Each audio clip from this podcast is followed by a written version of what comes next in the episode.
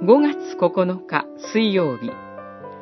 新しいことを私は告げよう。イザヤ書42章。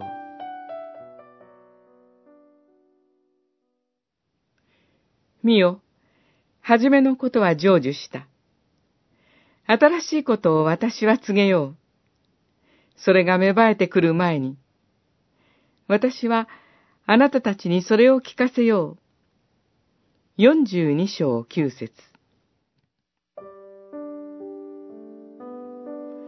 神に選ばれたイスラエルの民は、本来、神のしもべとして、諸国に神の道を示す役割を果たすべきでした。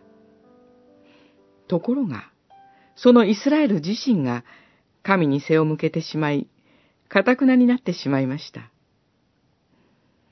天地創造の神は、新しい見業を行うために、新しいしもべを諸国の光として立ててくださいます。神ご自身が選び、喜び迎えられるしもべ、神ご自身の霊を置かれるしもべです。そのしもべは、傷ついた足を折ることなく、暗くなってゆく刀身を消すことのない方法で、神の道とご支配を示します。諸国は、そのしもべによって、神のご支配を知ります。それを知ったなら賛美せざるを得ません。預言者は、新しい歌を主に向かって歌え、地の果てから主の栄誉を歌え、と告げます。福音書はイエス・キリストこそ、このしもべだと語ります。